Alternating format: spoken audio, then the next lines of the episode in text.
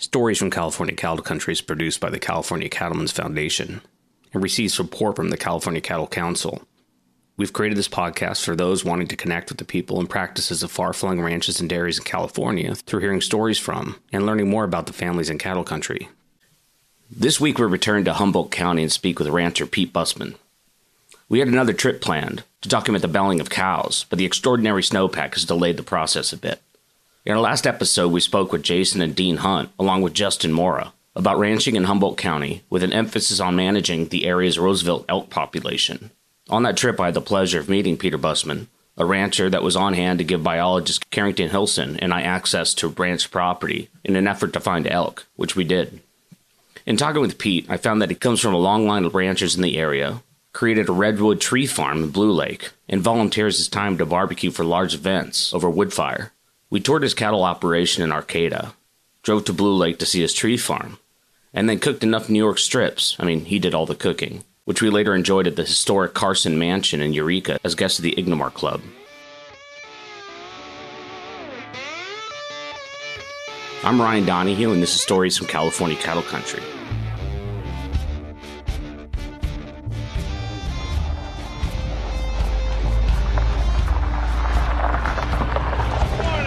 Are you?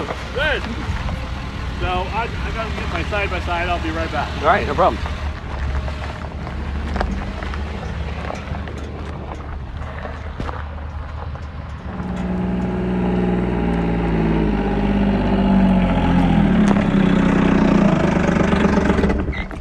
We'll just go for a ride, All right. move some cattle, and Uh, who's this? that's Jack. What's up, Jack? Is it every two days they're moved? Yeah. Sometimes every day, depending on the situation.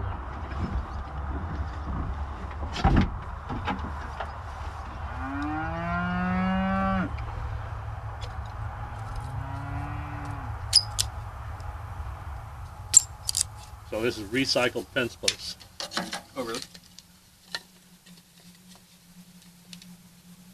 This, these are cedar.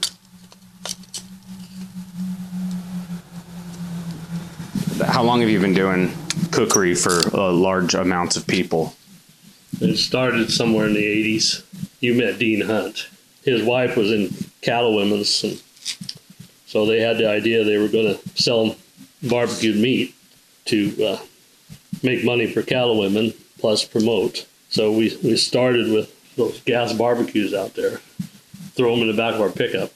He'd have one, I'd have one, and we'd cook for different events. And, and then as time went on, the events got bigger and bigger, and and he guys kind of disappeared, and all of a sudden it was just me. So What do you get out? I mean, what do you get out of it personally? I mean, it's probably not. it's a you know, hobby, yeah. but well, the the main thing is I got tired of going to barbecues and having burnt chicken. I mean, literally, that's that's what started me, or beef that was improper, is cooked, too rare, too well done. That's how it started, and then it just wasn't. It just got bigger and bigger, and I got more barbecues. What do you say the largest largest uh, number of people you've cooked for was? Well, the, there was the what they called the Redwood Run. There was a Harley Run at Piercy, and I did a thousand pounds of meat in the weekend. So I have no idea how many people, but there was over a thousand pounds of meat in one weekend, all tri-tip. You have like a seasoning blend you use? Yeah, it's called Ten Barneys. It's a local seasoning. Friend of the guy I went to high school with, and those are his two. It, it's basically real simple: salt, pepper, chili powder, garlic. That's it. So I'm Peter Bussman. I'm a fourth generation cattle rancher in Humboldt County. I was born here and uh, probably die here. So I raised beef cattle. So the property I'm living on is was in 18 acquired by my great grandfather in 1892. And then I'm, I have another set of great grandparents in Arcata who got a ranch about the same time, and I have that one also. So if you were to, you know, able to advise them uh, now, you know, when they're making the dec- decision to settle here, uh, would would this be the place you would have picked to settle and, and, and have a ranch? that's hard to tell. I mean, I love Eastern Oregon. I've been a lot of places, but still, this this area is unique. I'm used to the the weather, the rainfall, the everything. So, trying to start over somewhere else or trying to figure the somewhere else to, to tell them to where where they should have went. I I don't know where that is. The benefits of, of this area is a, a lot of the local ranches have both timber and cattle, and so you can switch back and forth as far as income to one can help the other in bad years.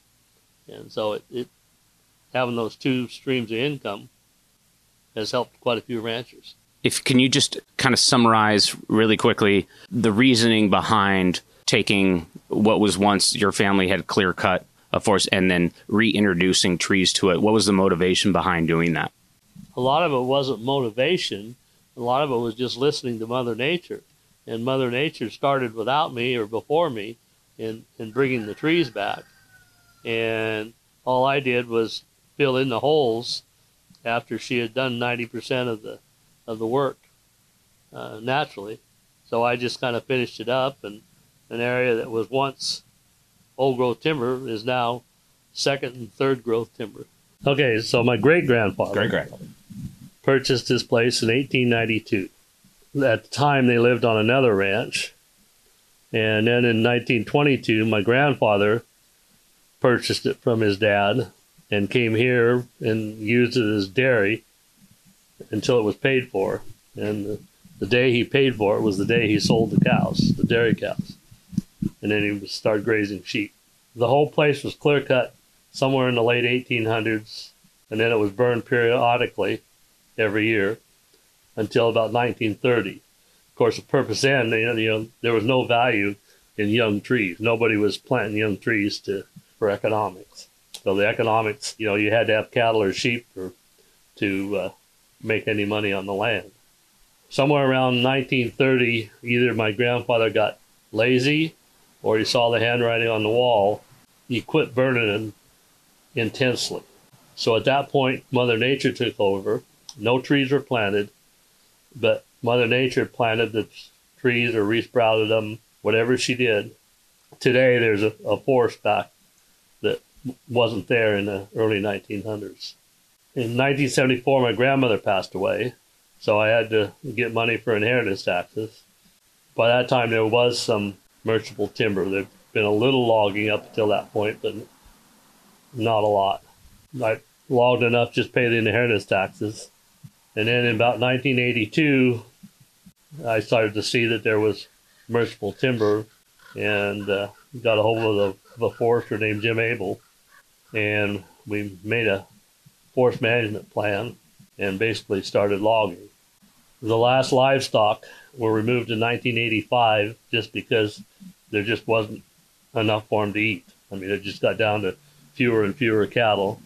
And so I decided to pull the, what few animals were left and plant trees.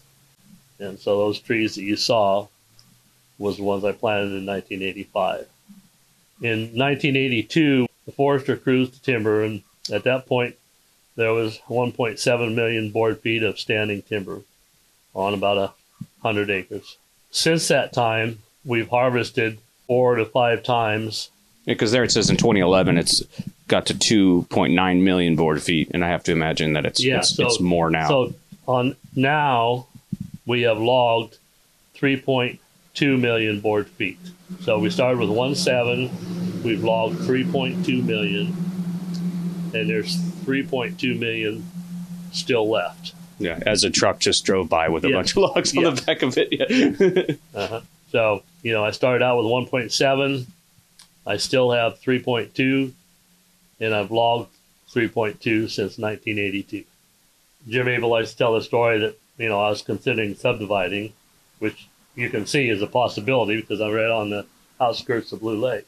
So the income beats the selling for houses over time. Talking about the Aleutian geese, because we talked last week, or our last episode was about Roosevelt elk, which are in the same area. But can you just explain how they affect your operations and kind of how they operate? So, so a little history. They they were almost ex- extinct. they were down to three, four hundred birds.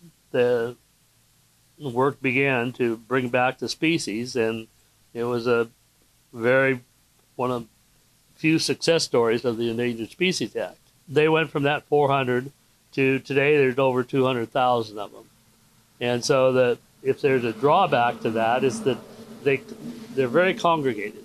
They don't they don't spread out over a lot of area, and so they impact a few ranchers very heavily for a short period of time. But the good thing is, is versus the elk is is that they leave.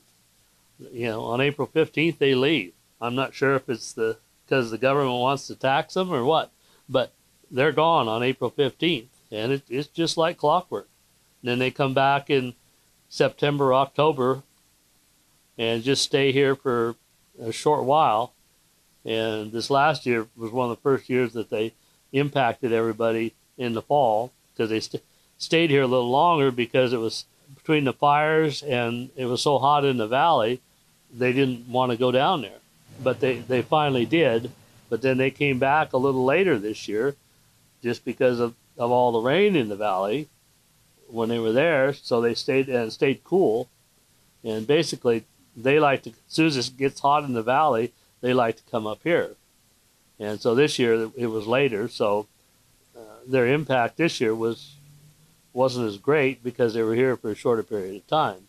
But they they will literally literally take fields that have six inches of grass down to nothing, and so and not just in little areas. And so if they can come in and in in one or two days and just wipe a field out. I want to talk a little bit about the tree farm. And the two things I want to cover one is earlier we were talking and you said something about how like tax liability on old growth changed. But the other thing I want you to touch on, if you could, is it seems fascinating to me that someone would grow something that takes 50 years to harvest. I started this, probably this venture in probably 1985. I had numerous older couples. To back up a little bit, I do a lot of tours and for other forest landowners and that. And I remember the more than one couple talking about, why are you doing this? You know, you're never going to get anything, and the government's just going to take it anyway. But I was a little more positive, and it was just something I wanted to do, and and I had, seen the, the trees grow over my lifetime to what they were at that point, and and they were about 50 years old at that point. So since then, just by thinning, you know, I don't I don't clear cut anything, but I just I just thin, and I just take the the, the trees that are they're being uh, crowded out by the bigger trees. I leave the bigger trees, take the smaller trees. I don't do it just one time. It's what's called a gentle thinning, and you basically go in. You have five trees, you take two of them, and then you move on. You wait eight years, and you come back do the same thing again. Pick five trees, take two of them, and so it's real simple. You don't worry about trying to space the trees or, or look at the big picture, or you you keep it small so that it doesn't uh, get you all confused. Would you say that it's been a successful investment opposed to I don't know what the alternative is, just like leaving it clear cut and putting cows on it? But is it it's it's has it been working out? Well, it's it's been very successful. My forester, who I got to give credit to, Jim Abel, always talks about he's got it figured out. It's been 11, 12 percent per annum uh, return, and so for every year for the last 40 years. So I think it's higher than that, but that's that's what he's come up with. But when you're when you're growing the timber, you're not taxed on the timber that's that's there. You only get taxed on when you cut it. Over time, you get the increased growth of the trees plus the increased of, of the value over the years. Like I said earlier, in the before this early 70s, the standing timber was taxed, and so for the ranches that had old growth timber, they had to log the timber because they couldn't afford to pay the taxes on the standing timber. That was the one of the main causes of a lot of the old growth being logged. I found it kind of fascinating. I saw you have a plaque inside uh, from the Buckeye. Can you explain that organization at all, and then why it's needed in Humboldt County? So, a guy named Andy Westfall and some others, and myself were the founding directors. Andy was the first chairman. I was the vice chairman and then chairman.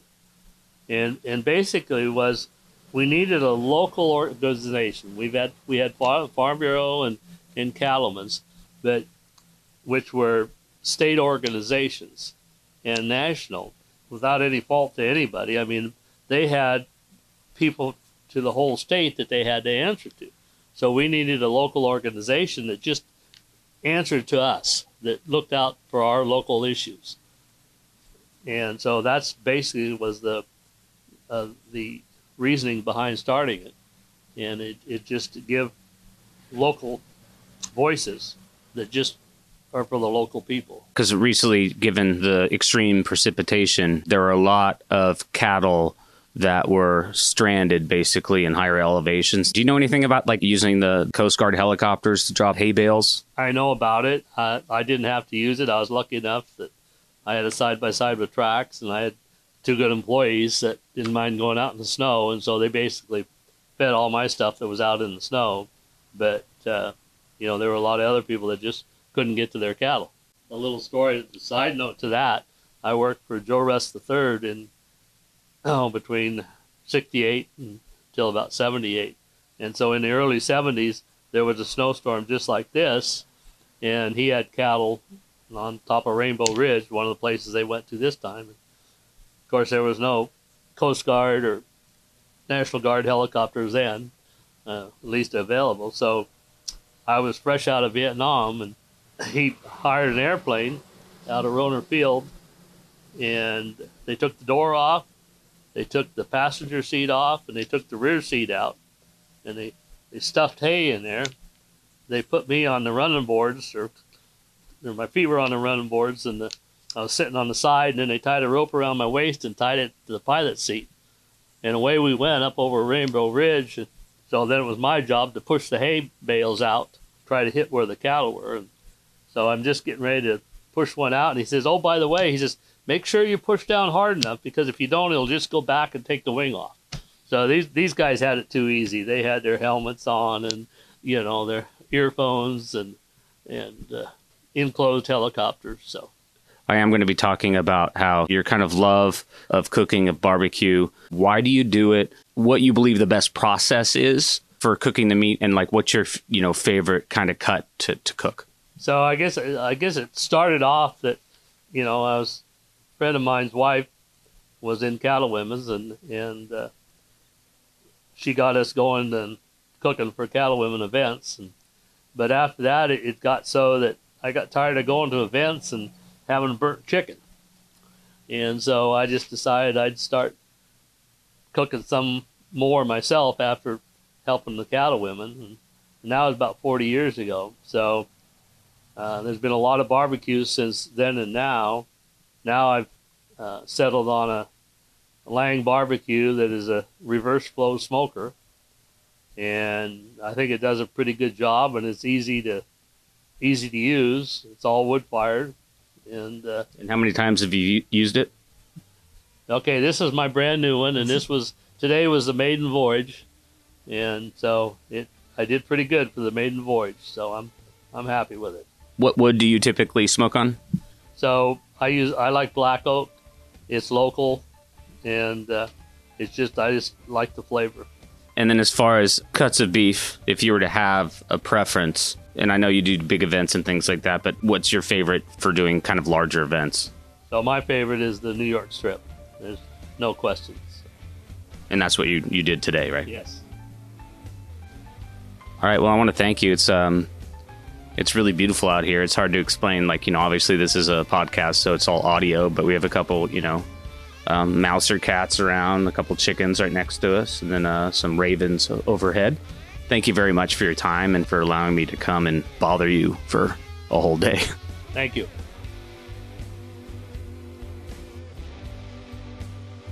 If you'd like to see visuals from our travels, you can see them at www.calcattlecouncil.org or on Instagram at Cow Cattle Country.